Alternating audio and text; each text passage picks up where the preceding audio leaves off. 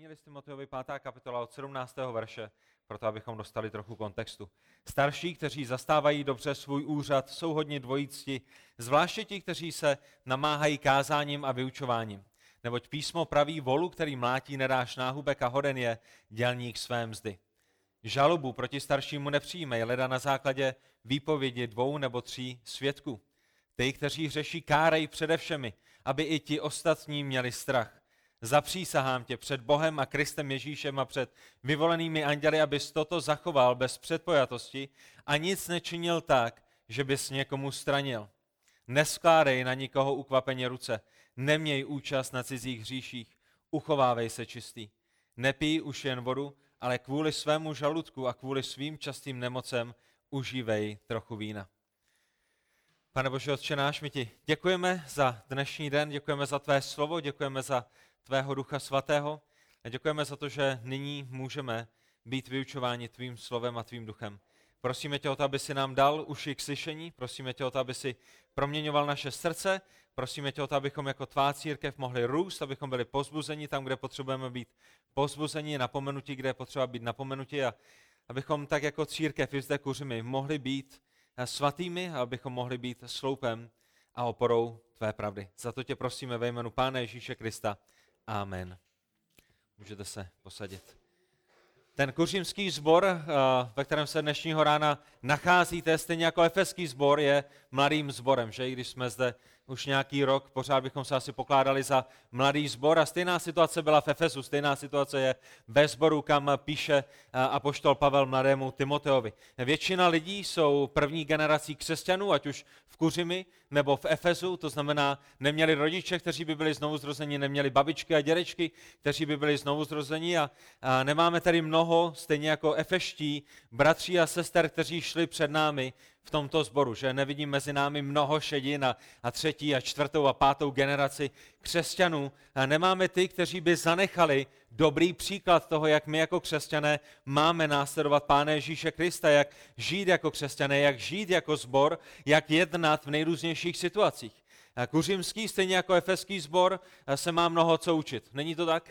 Ať už na té osobní úrovni nebo na té zborové úrovni je mnoho toho, co se můžeme učit a co se musíme učit. A především v prvním listu Timoteově v souladu s tím klíčovým veršem v 3. kapitole 15. verši máme se učit, jak se chovat v církvi, která je sloupem a oporou pravdy. Že Apoštol Pavel píše Timoteovi, aby Timotej věděl, jak se chovat v církvi, jak se chovat v prostředí božího lidu, jak církev má žít. Proč? Protože církev je sloupem a oporou pravdy a tak je zde nějaký standard. A my jsme viděli nejrůznější praktické věci. Viděli jsme, jak konfrontovat hřích. Viděli jsme, jaký mají být starší v boží církvi, jaký mají být diákoni.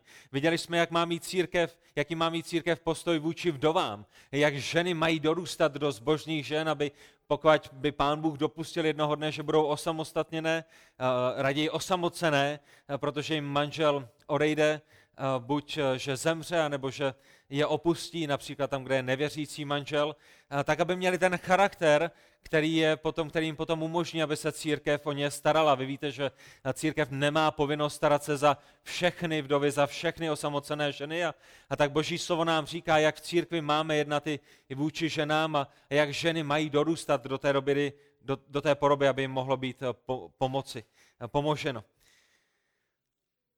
A minulý týden, dnes a příští týden my uvidíme i to, jaký má mít církev postoj vůči starším. Jsme mladým sborem, nemáme před sebou mnoho generací, které by šly před námi a, a které by nám ukázali, mladí bratři, mladé sestry, tady jak se máte chovat ke svým starším, tady jak máte brát své starší a tak jsme vděční i toho dnešního rána za boží slovo, které nás tak jedinečným a věrným a nádherným způsobem vyučuje i v této otázce. Ty špatné vzory jsou všude kolem nás, není to tak? Když se podíváte do Čech, když se podíváte do zahraničí, špatné vzory v církvi jsou všude kolem nás. Jak, jak by církev vypadat neměla, co by církev učit neměla, jak by neměli žít starší, že je to pomalu na denním pořádku, kdy slyšíte o nějakém kazatelovi, který utekl s ženou z jejich sboru, opustil svou manželku a děti a, a čtete o jiném kazatelovi, který spronevěřil peníze eh, ze sbírek a, a, a hýřil v kasínech a, a žil si eh, neskutečným životem, nakupoval auta, nakupoval dárky pro ženy v jeho zboru zboru z financí církve a tak ty špatné příklady a špatné vzory jsou všude kolem nás, ale naší touhou je, abychom rostli do první generace, která nebude špatným příkladem pro ty další generace. Že máme mezi sebou děti, máme mezi sebou malé a my chceme z boží milosti a z boží síly, aby, abychom jednoho krásného dne my mohli být tou první generací, která je dobrým příkladem té druhé a třetí generaci, jak pán Bůh dá z jeho milosti v tomto městě. Příkladem, jak žít zbožně, jak žít svaté životy k boží slávě, jak jako církev být sloupem a oporou pravdy, jak se chovat k dovám, jak se chovat ke starším, jak se starší mají chovat eh, k ovečkám, jak, jak společně jít za Kristem. A první list Timoteovi je v tomto nesmírně nápomocný. Je to, je to list, který je napsán církvi, který je napsán lidem, aby věděli, jak právě žít v církvi. A tak minulý týden jsme načali to nové téma, které je právě tím tématem postoj církve k vedoucím. V 17. a 18. verši eh, jsme viděli, že církev má mít v úctě, má ctít ty starší, ty vedoucí, kteří dobře zastávají svůj úřad. Eh, pokud dobře nezastáváte svůj úřad, potom nejste hodni dvojícti. Pokud eh, máš charakter, není tam, kde má být, pokud neděláte to, co dělat máte, nezasloužíte si dvojí čest, nezasloužíte si úctu, zasloužíte si být diskvalifikováni. To je to, co Boží slovo říká, ale ti, kteří dobře zastávají svůj úřad, obzvláště ti, kteří se namáhají kázáním a vyučováním, jsou hodni dvojícti. A my jsme mluvili o tom, že to není pouze ta čest, taková ta slovní, Dobrý den, bratře kazateli a, a nashledanou, bratře kazateli. Já ruku líbám, sestro kazatelová, míněno manželko od bratra kazatele.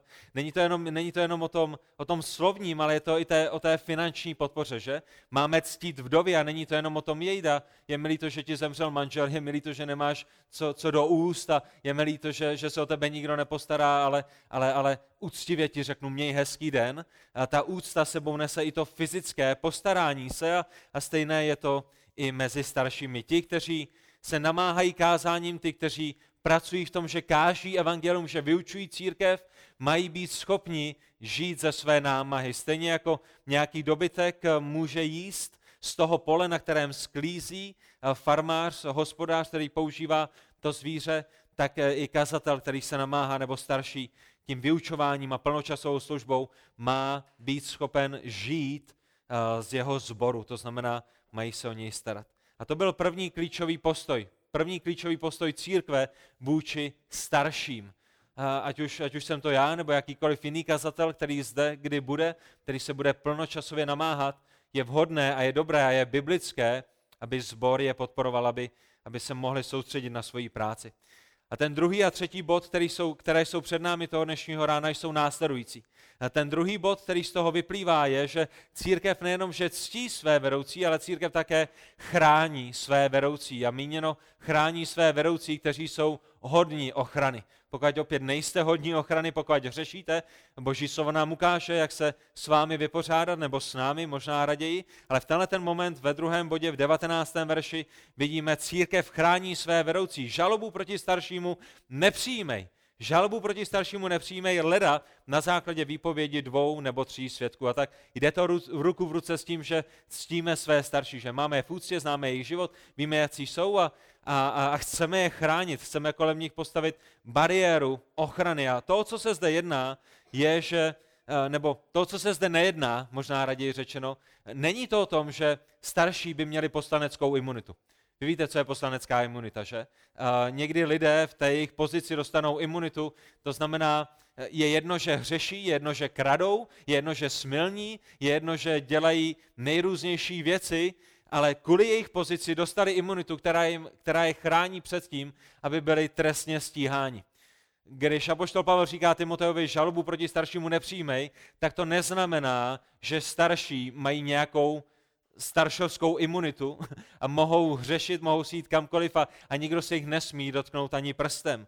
E, není to ani o tom, že by byli imunními, imunními vůči hříchu a, a nikdy by nezřešili. Pavel neříká, oni jsou svatými, e, jakmile se dostali do pozice starších, tak to znamená, že, že už jsou svatými a čistými a už nikdy nezřeší a, a proto jakákoliv žaloba je nesmyslná. To, co Pavel říká a to, co Pavel zdůrazňuje, je v kontextu stále těch starších, kteří dobře zastávají svůj úřad Mezi staršími, kteří dobře zastávají svůj úřad, kteří mají ty kvalifikace, které mají mít. Mezi staršími, kde celý sbor vidí, jakým způsobem žijí, jakým způsobem vyučují, tam nemáme přijímat žalobu. Protože kvůli tomu jejich svědectví, kvůli jejich charakteru, kvůli jejich kvalifikaci, kvůli jejich pověsti, kde, kde, kde celý sbor rozpoznává, je naprostý nesmysl, aby někdo přišel s takovouhle žalobou. Proti takovým nemáme přijímat žalobu. Takové je potřeba chránit. A všimněte si, já jenom zdůrazňuji, ne chránit tím, že uh, nepřiznáme hříchy těm, kteří hřeší. To by nebyla ochrana pro nikoho, že? My nechráníme tím, že bychom nepřiznávali hříchy těm, kteří hřeší, ale chráníme tím, že nepřijímáme žaloby a pomluvy vůči těm, kteří nehřeší. Je to pořád v tom kontextu toho, kde se očekává, tento bratr je kvalifikovaný, má dobrou pověst, má správný charakter, všichni ve sboru to vidí a když přijde nějaká pomluva, tak, tak všichni si řeknou, hele, spaci zvyšně, tohle je naprosto, naprosto uh, nemyslitelné. My si uvědomujeme, že starší církvy podléhají většímu tlaku, že? Já jsem bratrovi Jupovi nenapsal slovíčko pro děti, a bratr Jup dostal ty stejné verše, které jsem dostal já a já jsem vděčný za to, že i bratr Jup a pravděpodobně vy všichni ostatní si uvědomujete, že, že starší v církvi ne, že jsou nějakými VIP křesťany, ale, ale, ale že podléhají na mnoha místech větším tlakům. Podléhají většímu tlaku, jsou uprostřed duchovní bitvy, možná o něco více než, než eh, lidé, kteří jsou ve sboru právě kvůli té jejich pozici.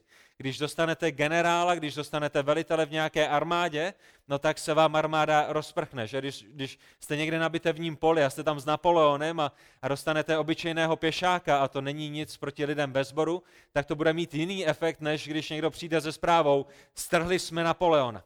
Když zřeší někdo ve sboru, bude to mít jiný efekt, než když se přijde s tím, kazatel zřešil, kazatel padnul, kazatel spronevěřil peníze. Má to jiný efekt právě kvůli té pozici, ve které jsou.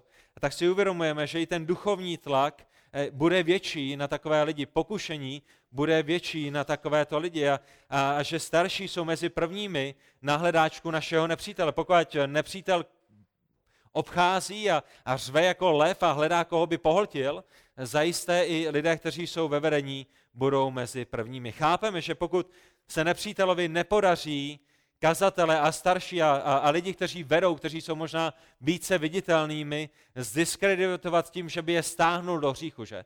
Pokud se mu nepodaří je pokoušet dostatečně k tomu, aby padli do hříchu, proto aby byli zdiskreditováni s tím, že tak se na ně podívejte, kázali vám evangelium a, a nyní smilní a ukradli peníze a, a dělají věci, které nemají dělat. Pokud se mu to nepodaří tímto způsobem, tak zajisté bude usilovat o to, aby na ně minimálně kydal hnůj minimálně o, o tom, aby zdiskreditoval jejich charakter formou pomluv. Není to tak? To je, jak to funguje i ve světě, že? Když se díváte na politiku, když se díváte na, na to, co se odehrává třeba v předvolebních bojích, když jsou prezidentské volby, když jsou volby do Senátu, je, jaká je často strategie? Ne zaměřit se na to, co já dělám dobře, ne zaměřit se na to, co všechno už jsem ve svém životě udělal jako politik, ale, ale znovu a znovu házet špínu na tu druhou stranu. Je úplně jedno, co dobrého jsem udělal, to, co je daleko důležitější, je, kolik hnoje mohu nakydat na tu druhou stranu. Je jedno, jestli to je pravda, jedno, jestli jsou to pomluvy, jenom to tam musím nakydat. Proč? Proto, abych je zdiskreditoval, proto, abych já měl větší šanci na úspěch. A tak Satan jedná tímto způsobem, náš nepřítel funguje tímto způsobem. Tam, kde se nepodaří člověka přimět k hříchu, proč ho aspoň neočernit, proč aspoň nezdiskreditovat jeho pověst mezi věřícími, mezi nevěřícími a nenasadit všem brouka do hlavy, jestli toto je opravdu člověk, kterého máme následovat. Chápeme, že útoky mohou přijít z nejrůznějších stran, když mluvíme o starších, když mluvíme o berení církve, lidé, kteří možná nesouhlasí s jejich učením. Lidé, který, kterých se možná jejich učení dotklo, možná odhalilo nějaký hřích v jejich životě, tak jak se vykládalo písmo verš za veršem a, a v důsledku to nebyl ten starší, který odhalil jejich hřích, ale, ale samotné slovo, které, které přišlo skrze kázání tohoto staršího a, a oni nyní nechtějí činit pokání, nechtějí se odvrátit od svého hříchu, jsou usvědčenými, no a tak tím vhodným bude, když zautočíme na kazatele, když zautočíme na staršího, když deskreditujeme jeho pověst, možná se potom nebudeme muset bavit o tom našem hříchu. Chápeme, že když je na někoho potřeba svalit vina, pravděpodobně vedoucí, ať už v rodině nebo ve škole, ředitel ve vaší firmě nebo starší ve sboru, budou těmi prvními, na koho se ta vina svaluje nejlépe. Není to tak? Na koho svalujete vinu u vás doma? Na koho svalujete vinu u vás ve škole? Na koho svalujete vinu ve vaší firmě? Že častokrát je to ten ředitel. Měl najmout lepší lidi. Měl to zajistit lépe. Měl to naplánovat lépe. to, že, to, že, to, že jsem to tady pokazil, ten můj projekt, to, že jsem nekompetentní, to, že jsem udělal nějakou velkou botu, v důsledku není mojí vinou, je, je to všechno za ředitelem. A někdy to může fungovat tímto způsobem i, i v církvi. Namísto toho, abychom přiznali naši vlastní vinu, raději to svalíme na někoho, kdo je nad námi. Je to jejich vina. Špatně to naplánovali, špatně to zařídili, špatně to udělali. Někdy mohou lidé závidět, bratr to zmínil.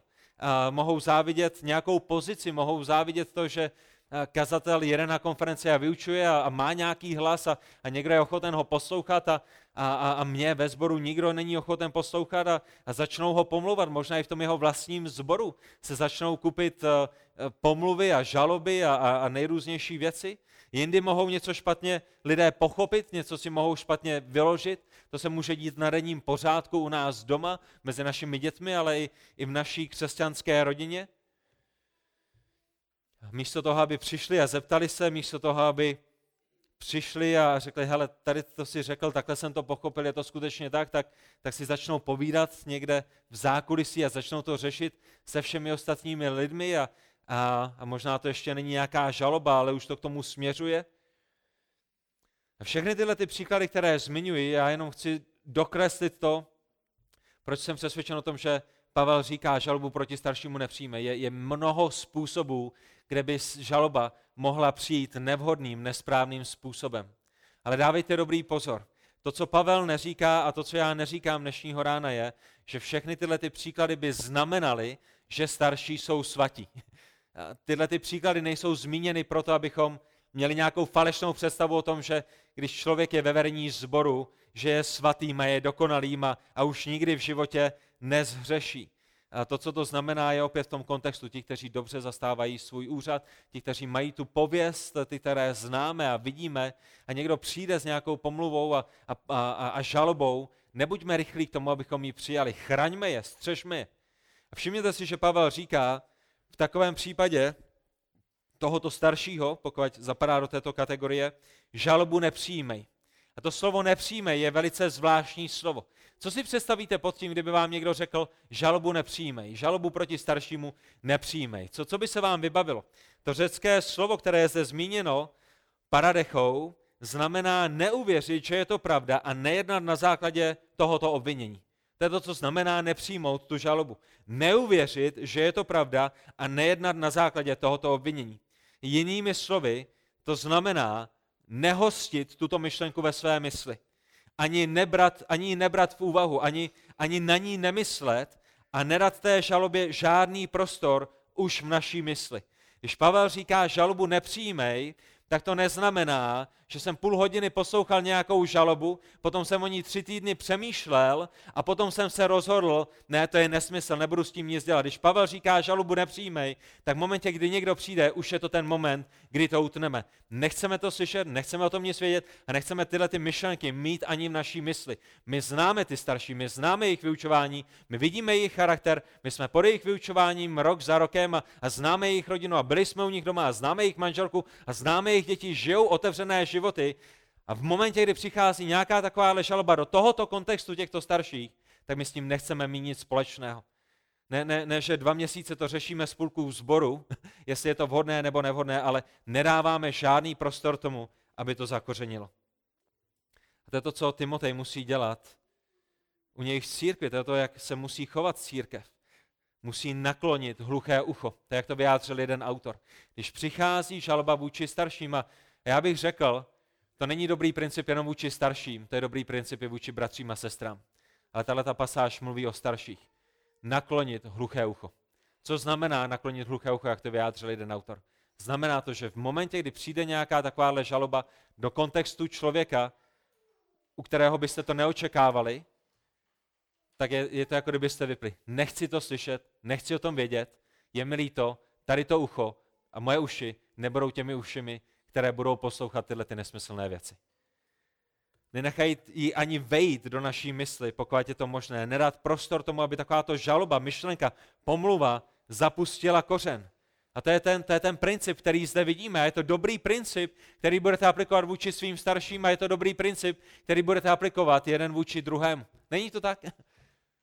Je mi líto, já znám toho bratra a pokud je nějaký problém, je nějaká žaloba, běž za ním a já to nechci ani slyšet.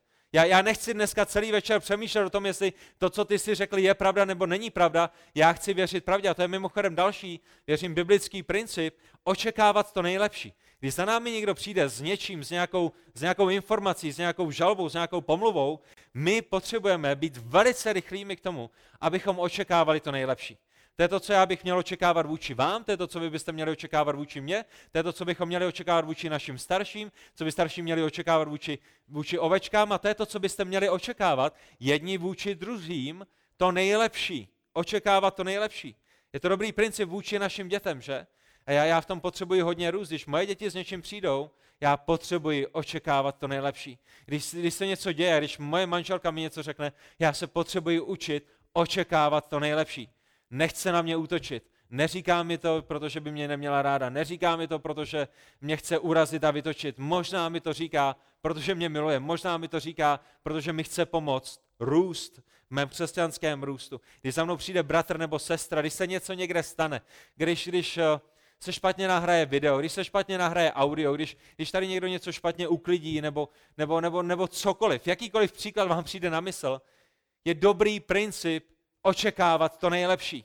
Možná jejich záměr nebyl tady to. Možná jejich záměr nebylo udělat nějakou šílenou věc ve sboru, aby zničili sbor. Možná jenom praskly struny.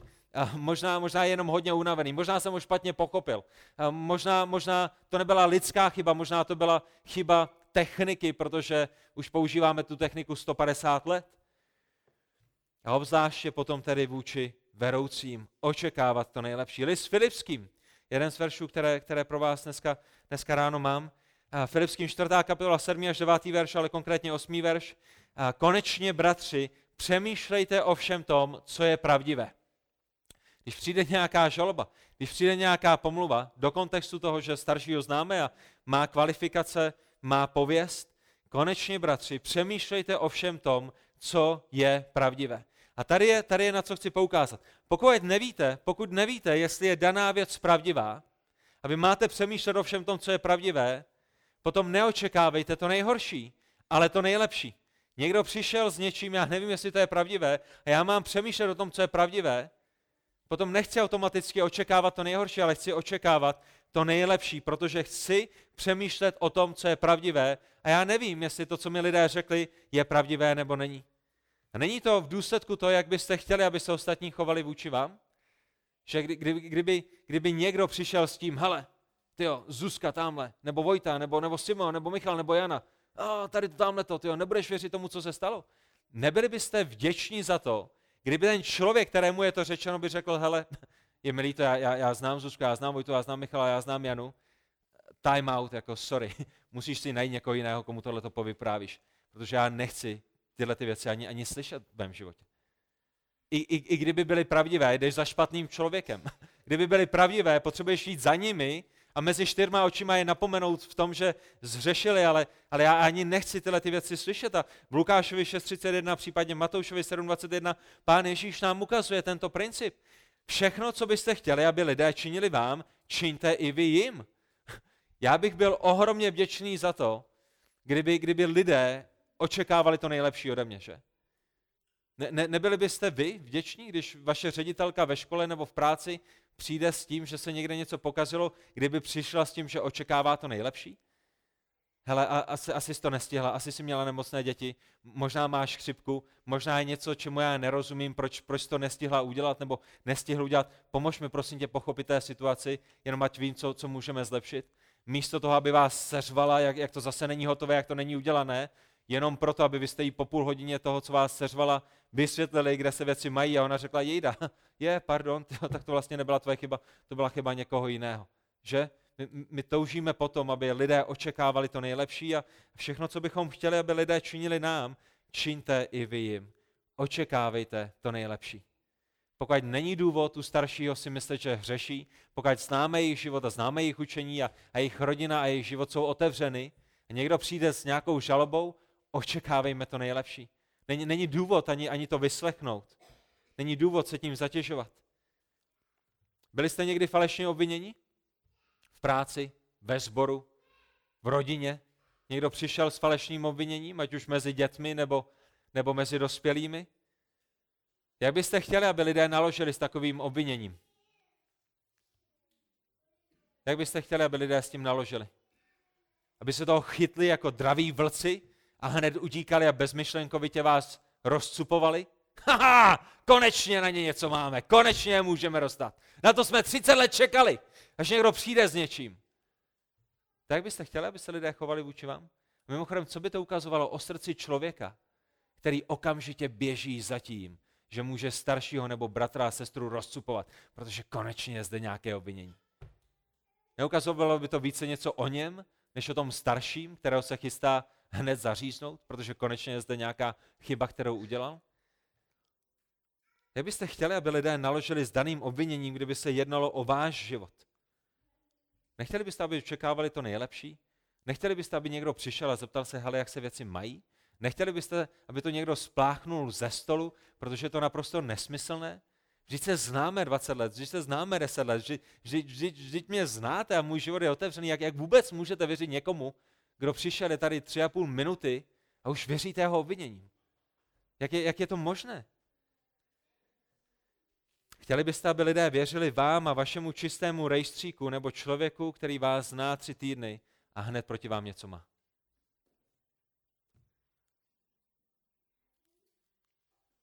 Nedávno byl v jednom nejmenovaném sboru člověk, který tam docházel několik měsíců a postupně začal kritizovat vyučování jednoho bratra, který tam poměrně pravidelně kázal. A tu svoji kritiku přinesl, tu svoji žalobu, to své obvinění, ty, ty své pomluvy, přinesl uh, i k uším staršího toho sboru. Dokonce s několika stránkovými elaboráty, kde byly rozebrány kázání toho daného bratra z toho sboru, aby ukázal, kde jsou ty věci chybné a špatné a kde to jeho učení je, je nebiblické a nekristocentrické a, a kdo ví, co se vším. A starší v tomto sboru se nikdy těchto rozborů ani nedotkl. Proč? Protože ten člověk je bezchybný, který káže, protože má dokonalou doktrínu, protože má dokonalý život a protože už nikdy v životě nezřeší, ať už slovem nebo vyučováním nebo skutkem? To to je ten důvod, proč se toho ten starší ani nedotkne? Ne, všichni zřešíme, všichni, všichni někde máme nějaké občasně mylné vyučování, ale ten důvod je právě to, co nám říká tenhle ten text. Ten důvod je, ne, já znám toho bratra, který káže, já znám jeho život, já znám jeho rodinu, já znám jeho vyučování, já znám bratry, kteří se za něj zaručí, znám ty bratry, pod kterými on sloužil v předchozích zborech. Znám je a znám jejich vyučování a vím, vím, že oni ho rozpoznávali a mluvil jsem s nimi a opravdu není žádný důvod pro to, abych já tady četl anebo poslouchal jednominutový nebo stostránkový elaborát na to, proč jeho kázání není biblické. Já znám jeho kázání, abych za něj dal ruku do ohně. A vůbec to nemá co dočinění s tím, jestli ten bratr hřeší, anebo jestli, jestli občas někde nevyloží ten text stoprocentně správně. Je to jednoduše o tom, že to je naprostý nesmysl. A my nepotřebujeme tyhle ty věci slyšet. Je to o to hluché ucho, které je nakloněno tomu přijetí nebo nepřijetí těchto obvinění. A víte, co je smutné?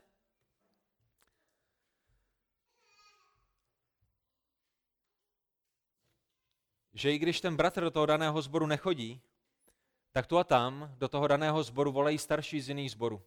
A říkají, víš co? Přišel člověk a mluví o vyučování tady z toho sboru. A mluví o tom, jak to vyučování je hrozné. A přichází z elaboráty, kde jsou rozebrané. Ale my jenom chceme, abyste věděli, že neposloucháme, že tomu nenakláníme své ucho, protože známe vyučování tohohle bratra, známe jeho život a známe jeho rodinu. A víte co, přátelé?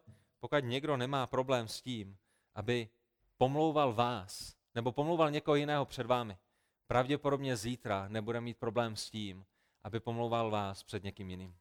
Pokud někdo přichází a kritizuje učení a snaží se zalíbit, možná, nebo jakýkoliv jiný motiv v tom je, nějakému staršímu v nějakém sboru, tím, že začne kydat hnůj na někoho dalšího z toho stejného sboru, kdo tam vyučuje, to jediné, co se stane, je, že až bude v jiném sboru za pár měsíců, že to stejné bude dělat tamhle o tom starším, kterému prvně pomlouval toho druhého vyučujícího.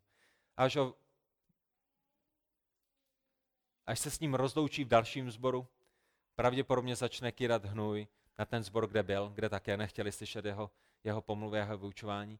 To jsou věci, proč je zmiňuji, je, protože se týkají i dnešní doby a týkají se i České republiky a, a týkají se a budou se týkat a v minulosti se týkaly i našeho sboru. A boží slovo mluví velice jasně.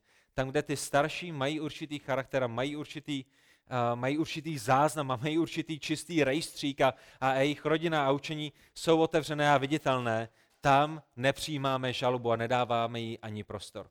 Ale vy jste si určitě všimli, že to není, jak tenhle ten verš končí, že? To ono to nekončí tím, žalobu proti staršímu nepřijmej, ono to ještě pokračuje a čteme tam leda na základě výpovědi dvou nebo tří svědků. Leda na základě dvou nebo tří svědků. Pokud to obvinění přichází od jednoho člověka, ani to neposlouchejte. Pokud žaloba přichází na základě svědectví více lidí, potom je potřeba celou záležitost proskoumat. Starší nejsou imunními vůči hříchu a jejich pozice z nich nedělá lidi, kteří jsou nedotknutelnými, lidi, na které nemůžeme ukázat prstem, nebo na lidi, které, kterých život bychom nemohli, eh, nemohli zkoumat. A já bych chtěl říct jednu věc, než na ní zapomenu. Pokud se zde mluví o dvou nebo třích svědcích, to samozřejmě neznamená, že kdyby přišla manželka toho staršího a řekla, už mě tři, tři měsíce doma bije, týden co týden že bychom řekli, ty a máš nějakého druhého nebo třetího svědka? Nemám, jako, sorry, v deset večer u nás jako doma nikdo není. A promiň, boží slovo říká, nesmíme přijímat žalobu proti staršímu, protože nemáš dva nebo tři svědky. Pokud by přišla žena s takovýmto obviněním, to, to není ta reakce, kterou bychom měli. Já doufám, že rozumíme, že někdy jsou momenty, kdy, kdy je naprosto nemyslitelné mít dva nebo tři svědky. A, a, a jednoduše byste to nespláchne s tím, je, promiň, jo asi ty modřiny ti udělal někdo jiný. A nemáš svědky, nemůžeme to přijmout. Ale pokud se jedná o důvěryhodné, zbožné lidi, potom je v pořádku to obvinění proskoumat. Ne staršího na základě obvinění hned odepsat, já doufám, že vidíte, to není to, co ten text říká, ale proskoumat to obvinění. Ten text neříká, pokud přijdou dva nebo tři svědkové, tak ho okamžitě odepiš, protože to je zajisté pravdivé. Ten text říká, pokud jsou dva nebo tři svědkové, potom to proskoumej. Proto je tam nějaká váha a potom by to mělo být zváženo. A ta otázka, která je s tím spojená, je, jak to udělat. Jak to udělat, když přijdou důvěryhodní lidé, kteří žijí zbožné životy, eh, u kterých bychom nepředpokládali, že chtějí obvinit a nakydat špínu na staršího, protože cokoliv, protože oni sami byli usvědčeni z jejich hříchů nebo, nebo, nebo cokoliv dalšího. Jak to udělat? Jsou, jsou zbožnými, jsou ve sboru, známe i jejich život, a mají, mají možná nějakou legitimní výtku, mají nějakou legitimní žalobu, ně, nějaký legitimní hřích, se kterým přicházejí. Jak to udělat? Abych řekl znova. A očekávat to nejlepší. Doufat, že došlo k nedorozumění. Doufat, že se to nějakým způsobem vysvětlí, že? Předtím, než staršího odepíšeme a, a přijdeme s ním a dáme mu výpověď, možná s ním mluvit a, a zkoumat. A nebrat svědectví, žalobu jako pravdu, nic než pravdu a jenom pravdu. A to není dobré jenom vůči starším, to je dobré i ve vašich vztazích, že když někdo přijde s tím, hele, tady se stalo tamhle to, tamhle se stalo tamhle to, tenhle ten člověk udělal tady to, to, že je tam to svědectví nebo žaloba nebo, nebo, uh, nebo, nebo, nebo jakkoliv bychom jinak to nazvali, ještě neznamená, že to je pravda, nic než pravda a jenom pravda. Roz, rozumíte tomu? To, že někdo má někde podezření, to, že se někde někomu něco nelíbí, to, že se někde někomu něco nezdá, ještě neznamená, že je to svatá pravda, nic než pravda a jenom pravda. Věříte tomu? Věříte tomu? Pokud tomu věříte, žijete na základě toho? Takže to jsou dvě odlišné věci. Jedna věc je něčemu věřit a druhá věc může být, jestli na základě toho žijí. Pokud žaloba a obvinění a svědectví není svatou pravdou, proč to někdy v našich životech jako svatou pravdu bereme?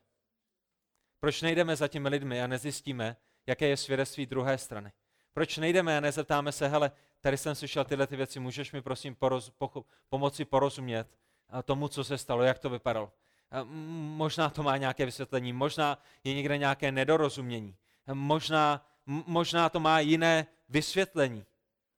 Je to princip, který je potřebný v manželství, že? Je to princip, který je potřebný vůči našim dětem. Je to princip, který je potřebný v našem zboru a je to princip, který je potřebný i vůči našim starším. A boží slovo tento princip popisuje na nejrůznějších místech, přátelé. Přísloví 18. kapitola 17. verš, to je, to je dobrý verš na zapamatování. Přísloví 18. 17. Kdo je první při sporu, zdá se být spravedlivý, přijde však jeho bližní a prověří ho. Jinými slovy, to, co boží slovo říká, je, svědectví prvního člověka se zdá dobré a spravedlivé. Do té doby, než přijde druhá strana a nedoplní to svědectví té první strany. Nestalo se vám to už někdy? Že? Přijdou za vámi děti. Tati, tati, tati, ségra udělala tohleto, ségra udělala tamhleto. A vy ve své ve své netrpělivosti a, a, a nemoudrosti, tak, dcero, pojď a, a dostaneš na zárek. Jak je možný, že si tohle to udělala, tamhle to udělala? A na pláče a říká, ale tati, ještě to má druhou stranu, ještě, ještě tady. Aha, pojď sem. Ty jsi mi řekl A, ale zapomněl jsi mi říct B, C, D a E. Ty jsi mi řekl, Segra mě praštila, ale zapomněl jsi mi říct, no jo, ale předtím jsem jí vzal tady to, předtím jsem jí vzal tamhle to, předtím jsem jí tahal za vlasy a, a předtím jsem jí ještě snědl všechny její bombony bez dovolení. Svědectví prvního se zdá důvěryhodné a spravedlivé a, a jdeme, jdeme trestat. Dokud neslyšíte svědectví toho druhého a neslyšíte druhou stranu. Ne, ne, nebylo by to moudré v našich životech na jakékoliv úrovni si vyslechnout i druhou stranu? O čtyři verše dopředu, přísloví 18. kapitola 13. verš. Kdo odpovídá dříve, nežli vyslechl, je to jeho hloupost a ostuda. Pokud odpovídáte dříve, než jste vyslechli třeba i svědectví z druhé strany, pokud jste rychlými s rozsudkem na základě nějaké žaloby, aniž jste vyslechli druhou stranu, jste hlupáky. Jste hlupáky. A na konci dne to budete vy, kteří jsou za hlupáky. Protože jste nevyslechli obě svědectví. Protože jste tu situaci neproskoumali. A protože jste možná věřili tomu, že žaloba není svatou pravdou, ale už jste tak nejednali ve svém životě. Ať už je to vůči starším, nebo starší vůči ovečkám, nebo ovečky jedna vůči druhé. Pokud se žaloba ukázala jako falešná, pokud vyšlo najevo, že je problém na straně lidí, kteří obvinovali, potom se pro staršího nic nemění a pokračuje ve své službě, že? A mimochodem ve starém zákoně, víte, jaký byl zajímavý princip ve starém zákoně? A možná by to hodně změnilo, hodně věcí změnilo, kdybychom ho používali i, i, i v 21. století. Když jste přišli s falešným obviněním a prokázalo se, že to obvinění je falešné, ten trest, který jste vyžadovali pro toho člověka, který jste obvinovali, kterého jste obvinovali, hádejte na koho padl. Hádejte na koho padl. Padl na vás. Pokud jste přišli za někým, za nějakým soudcem s tím, on mě okradl a vyžaduju tuto náhradu. On mě, on mě udělal tady ty věci a tamhle ty nemorální věci a vyžaduju takovou a takovou náhradu. A zjistilo se, že jsou to falešná obvinění, potom jakýkoliv trest měl připadnout tomu obviněnému, by připadl vám. To by možná zmínilo hodně věcí i v dnešní církvi, že? To by možná změnilo hodně o tom, jak, jak jsme rychlými k tomu, abychom naslouchali některým obviněním a, a jak rychle jednáme na základě některých obvinění. A tak samozřejmě ta otázka, která je s tím spojená, je, co když jste měli staršího, který měl dobrý charakter a měl dobrou službu a měl dobré vyučování a, a přišla nějaká eh, obžaloba, přišla nějaká stížnost eh, na základě dvou nebo tří svědků, kteří jsou zbožnými, u kterých není důvod předpokládat, že by to dělali z nějaké záště nebo závisti a nebo, nebo jako nějakou odplatu. A celá věc se proskoumala a zjistilo se, že je to pravda. Zjistilo se, že hřeší. Všimněte si, to je ten moment, kdy starší nemají imunitu. Starší nemají imunitu. Starší, pokud hřeší, jsou napomínáni stejně jako kdokoliv jiný ze sboru. Pozice starších není pozicí nedotknutelnou. Třetí bod, církev napomíná své vroucí. První bod byl, že církev ctí své vroucí, druhý bod je, že církev chrání své vroucí, kteří jsou hodni této ochrany a kteří jsou hodni této cti, ale ti, kteří hřeší, tak ty církev napomíná. 20. verš. Ty, kteří hřeší, kárej především, aby i ti ostatní měli strach. A všimněte si, že být starším sebou nenese pouze výsady, že? Není to pouze o tom, že lidé vás ctějí. Není to pouze o tom, že žijete uh, ze sboru, není to pouze o tom, že z práce Evangelia žijete a, a jste placeni a, a máte obživu a, a máte na zaplacení složenek. Není to jenom o tom, že si zasloužíte dvojí čest, je to také o tom, nebo ta druhá stránka mince je, že je, je pro vás přísnější soud. Není, není to jenom o tom, že pokud dobře zastáváte svůj úřad, tak je pro vás všechno tohleto požehnání, ale na druhé straně, pokud ho dobře nezastáváte a, a hřešíte a zneužíváte ho, potom jednoho dne budete přísněji souzeni.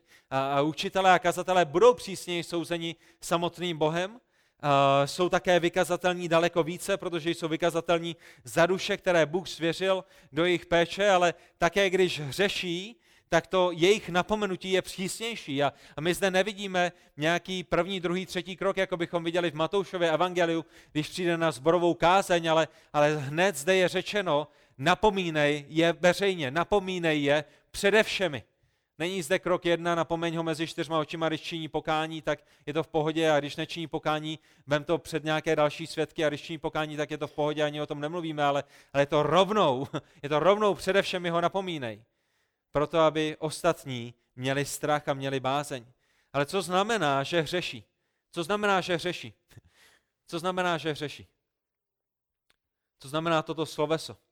Znamená to, že kazatel ve svém srdci se hněval na bratra? A vy jste to viděli na jeho tváři? Aha, zřešil. Tak, a máme to tady. Ty, kteří řeší kárej, především a příští neděli kazatel půjde před celý zbor a my ho budeme napomínat, protože ve svém srdci se hněval na bratra? Nebo že jednou za čas byl netrpělivý vůči své manželce, bum, je to tady, zřešil, příští neděli jdeš před zbor. Nebo dnes nemiloval Boha celým svým srdcem, myslí i silou, zřešil. A Boží slovo nám jasně říká, ty, kteří řeší, káry především, aby ti ostatní měli strach. To znamená, kazatel tady bude každou neděli, napomínám především, protože každý týden, každý den, každou hodinu svého života hřeší. Je to to, co, to, co Boží slovo říká? To slovo hřeší je ve smyslu, v tom, v tom původním jazyce, ve smyslu přetrvávajícího hříchu je ve smyslu nepolevujícího hříchu, je, je ve smyslu pokračujícího hříchu, že? A první Janův o tom, o tom mluví. Kdybyste četli první Janův, tak byste viděli, že je rozdíl mezi tím, když křesťan zhřeší příležitostně. Když, když křesťan řeší příležitostně, nebo když křesťan řeší svévolně, pravidelně, a ten hřích je něčím, co co charakterizuje jeho život. Já vám dám příklad. Jak byste jednali, kdyby mezi nás chodila rok za rokem svobodná matka, která by měla sedm dětí. A rok za rokem se sedmi dětmi bez manžela by k ním byla trpělivá a laskavá a milá a, a do auta a z auta a na nákupy a z nákupu. A jednou za půl roku byste ji viděli, že, že byla nevrlá na své děti. Šli byste okamžitě a napomenuli byste ji? Já doufám, že ne. Doufám, že, že byste rozuměli tomu, hele, je to výjimka, známe její charakter, vidíme její život a ne, nepotřebujeme napomínat každý řík, aby jsme v našem životě nedělali nic jiného. Kdyby stejná žena se sedmi dětmi ve stejné situaci jsem chodila týden za týdnem, půl roku a každý týden byste ji viděli, jak je nevrlá, každé tři minuty na někoho se hněvá, na své děti, je s nima netrpělivá a, a tady to a tamhle to a pak ji potkáte v obchodě a je to to stejné, tak byste zajisté zvážili, teď je ten moment na to ji lásky plně konfrontovat, protože ten hřích není jednou za čas. Jsme všichni zříšící, všichni jednou za čas hřešíme, ale, ale je to něco, co charakterizuje její život. To je to, co znamená to slovo hřeší v tenhle ten moment. To je to, jak hřeší používá i, i Jan v první Janově. Něco, co charakterizuje, co se opakuje, co je svévolné, co je uh, pokračující. A tak písmo jasně mluví o tom, že znovu zrození nejsou bez hříchu, že, že když jsme ospravedlněni, že někdy hřešíme, ale, ale ten hřích, který je zde popsán v souvislosti s těmi staršími, je ten, ten pokračující hřích. A znova, opět, přátelé, a my, my, my chceme zkoumat, o jaký hřích se jedná v životě toho kazatele. Je to, je to tak, anebo je to jinak? Je to, je to něco, kde, kde zřešil jednou za čas, anebo je to něco, kde, kde hřeší týden za týdnem? Protože některé věci řešíme jinak. Ale znovu já musím, já musím dodat, pokud by starší šel a cizoložil, tak si uvědomujeme, že to není jejda, no tak počkáme, jestli to bude něco opakující se ho, a, anebo jestli je to jenom jednou za život, že ulétl, že? R- rozumíme tomu. Jsou, jsou, jsou některé hříchy, které stačí jednou a jste okamžitě diskvalifikováni. Pokud zjistíte, že starší ze sboru ukradl 100 tisíc ze zborového účtu a, a jel na druhou dovolenou, potom nemusíme říct, no počkej, to slovo říká hřeší jako pravidelně, on to udělal jednou, no tak, tak počkáme, jestli znova třeba v příštích šesti měsících zase zpronevěří nějaké peníze. Jsou, jsou věci, které vás okamžitě diskvalifikují, tomu rozumíme, ale, ale ne, každý, ne s každým hříchem bereme staršího před ostatní, aby byli napomínáni. Dává to smysl? A stejným způsobem to funguje i ve vašich životech. Stejným způsobem to funguje i, i v životě našeho obecenství, ale zde apoštol Pavel mluví o hříchu starších. A tak Pavel říká, že ti, kteří hřeší, přetrvávají v hříchu, nepolevují hříchu, pokračují v hříchu, mají být napomínáni. A ty hříchy, o kterých se jedná, možná by stačilo jenom zmínit první Timoteovu třetí kapitolu, kde je kvalifikace starších. Že? A, z toho by nám vznikly některé hříchy, které je potřeba napomínat když přetrvávajícím svévolným nepolevujícím způsobem není bezúhoný, není mužem jedné ženy, není střídmým, není rozvážným, není pohostinným, když učí znovu a znovu bludy a falešné evangelium, když se znovu a znovu opíjí, rvé je, hrubý, svárlivý a hrabivý, když, když tyhle ty věci charakterizují jeho život, když, když jeho život je charakterizován tím, že neudržuje své děti v poslušnosti a nevede svou rodinu a nemá kontinuálně, neustále dobré svědectví mezi nevěřícími, a hřeší tímto způsobem, potom je potřeba, aby byl napomenut. Potom je potřeba, aby byl napomenut. A všimněte si, všimněte si z toho, jakým způsobem je napomenut. Kárej ho především, aby i ti ostatní měli strach. Kárej ho především, aby i ti ostatní měli strach. A všimněte si, všimněte si toho, že apoštol Pavel nikde nekvalifikuje ty, kteří mohou být napomínáni a ty, kteří napomínáni být nemohou, že? Nikdo nemůže přijít a říci, ale on je zakládajícím kazatelem a, a proto bychom k němu měli být schovývaví. A poštol Pavel nedává žádnou výjimku tomuto textu. Je jedno, jestli jste zakládajícím kazatelem, je jedno, jestli jste v tom sboru jako kazatel nebo starší 30 let, je jedno, jestli za sebou máte 60 letou službu, je jedno, jestli, jestli máte 350 tisíc kázání na YouTube a, a napsali jste 150 milionů knížek, Apoštol Pavel říká, že pokud hřešíte, je úplně jedno, kde jste byli, kým jste byli, čeho všeho jste ve svém životě dosáhli. Starší, který hřeší, je starším, který je napomínán. A pokud je to hřích, který vede k diskvalifikaci, je úplně jedno, jaký, jak čistý měl rejstřík, je diskvalifikován. Není proto žádná omluva, není proto žádná výmluva a není proto nic takového, jako už je tady dlouho a tohle to je teprve poprvé, co se to stalo. Víte proč? Protože církev je sloupem a oporou pravdy. A církev má být svatou církví. A pokud nejsou svatí její vedoucí, pokud se nevypořádáme s hříchem vedoucích, kde se potom vypořádáme s hříchem lidí, kteří následují tyto vedoucí, tak jak společně následujeme Krista. A tak, přátelé, je to vaší povinností nejenom ctít vaše starší, nejenom se starat i finančně o vaše starší, obzvláště ty, kteří, kteří slouží vyučováním, nejenom je chránit a nastavit hluché ucho, když přichází pomluvy a když přichází žaloby a když přichází nejrůznější obvinování, tak s tím nemít nic společného. Ale v momentě, kde se zjistilo, i když jsme očekávali to nejlepší, i když jsme očekávali, že se to nějak vysvětlí, když se zjistilo, ano, on skutečně zřešil, tak je vaší povinností ho napomínat před ostatními a v některých momentech, v některých hříších ho diskvalifikovat a ten člověk musí se stoupit. Ne tajně, ne, ne, ne zamést to pod kobereček, ne ho propustit, aby šel sloužit na jiný sbor a tam se mu snad povede lépe, ale veřejně ho napomínat. Proč? Aby i ostatní měli bázeň. To je to, co říká poštol Pavel. Je dobré mít negativní motivaci. Je dobré mít pozitivní motivaci. Je dobré říct si vašim dětem, když budeš následovat Pána Ježíše Krista, povede se ti dobře. Když budete sloužit svým životem, čekají vás odměny v nebesích. My rozumíme tomu, že naším primárním motivem nejsou odměny v nebesích, ale láska vůči Pánu Ježíši Kristu, ale i Ježíš používá odměny k tomu, aby nás motivoval. A v tenhle ten moment Boží slovo používá negativní příklad a, a negativní varování v tom, aby nás motivovali, abychom neřešili tímto způsobem. A tak je to výstražný signál jak pro starší, kteří možná také hřeší, tak pro starší, kteří by do budoucna uvažovali, že budou řešit, a pro celou církev, že s hříchem se vypořádáváme na všech úrovních, včetně našich starších. To je to, čemu jsme voláni.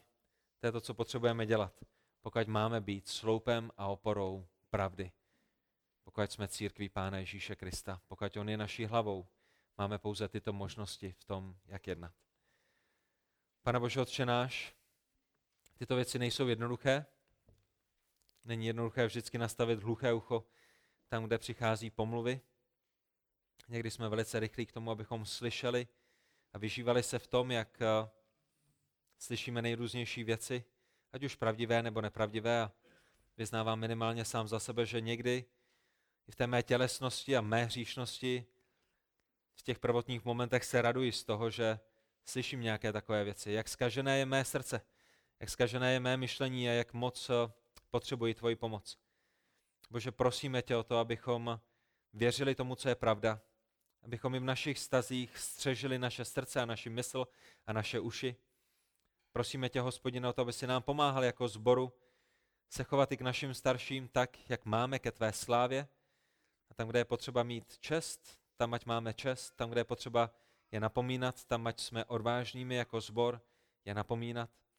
Bože, prosíme tě o to, aby i když jsme mladým zborem a mnohokrát první generací znovu zrozených lidí, aby skrze vyučování tvého slova jsme mohli být církví, která, která bude zbožnou první generací a která bude žít příkladné životy pro ty další, které sem přivedeš a, a pro naše děti, které doufáme, že zachráníš a které převezmou pochodeň a převezmou štafetu, ať už na tomhle místě nebo na nějakém jiném místě, budou z tvé milosti budovat tvou církev. Hospodine, děkujeme za tvůj dobrý plán, děkujeme za tvé dobré slovo, které nás vyučuje. My tě nyní prosíme o to, aby si ho zakořenil v našich srdcích a skrze něj proměnil naši mysl. Ve jménu Pána Ježíše Krista, našeho drahého spasitele. Amen.